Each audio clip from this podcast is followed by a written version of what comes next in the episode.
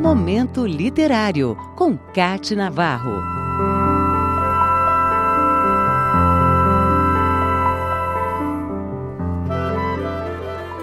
Neste mês de outubro, em que se comemora o Dia da Criança, o Momento Literário recorda alguns livros infantis de autores que mergulharam no imaginário da criança para escrever histórias pra lá de criativas.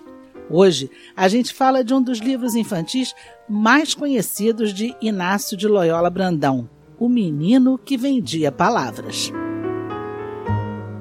O personagem principal deste livro é um garoto que admira o pai, que é um homem inteligente, instruído e um profundo conhecedor das palavras. Quando algum amigo do menino precisa saber o significado de alguma palavra, é o pai do menino que é procurado. Como os amigos têm sempre dúvidas e o pai tem sempre respostas, o menino teve a ideia de negociar o significado das palavras. Por exemplo, a palavra gorgolão vale uma fotografia de um navio de guerra.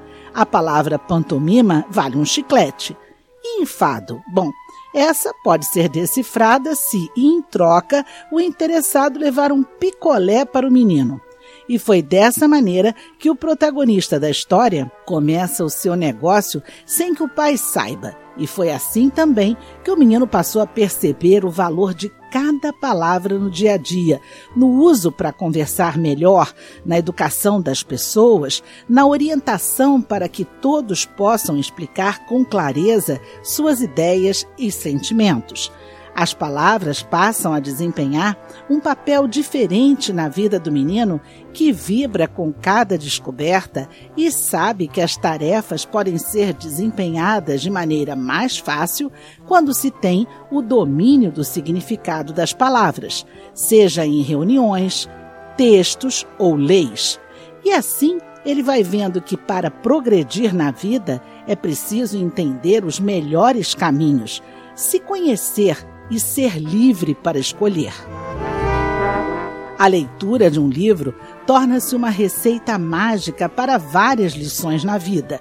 O menino que vendia palavras leva o leitor a conhecer novas palavras, mas também a dar valor à leitura e aos livros. A criança sente a importância do valor da dúvida e como é necessário perguntar e não ter medo de não saber. O livro abre um mundo novo para várias palavras, verdadeiros tesouros na formação de quem preza pela liberdade de expressão. Momento Literário, com Cate Navarro.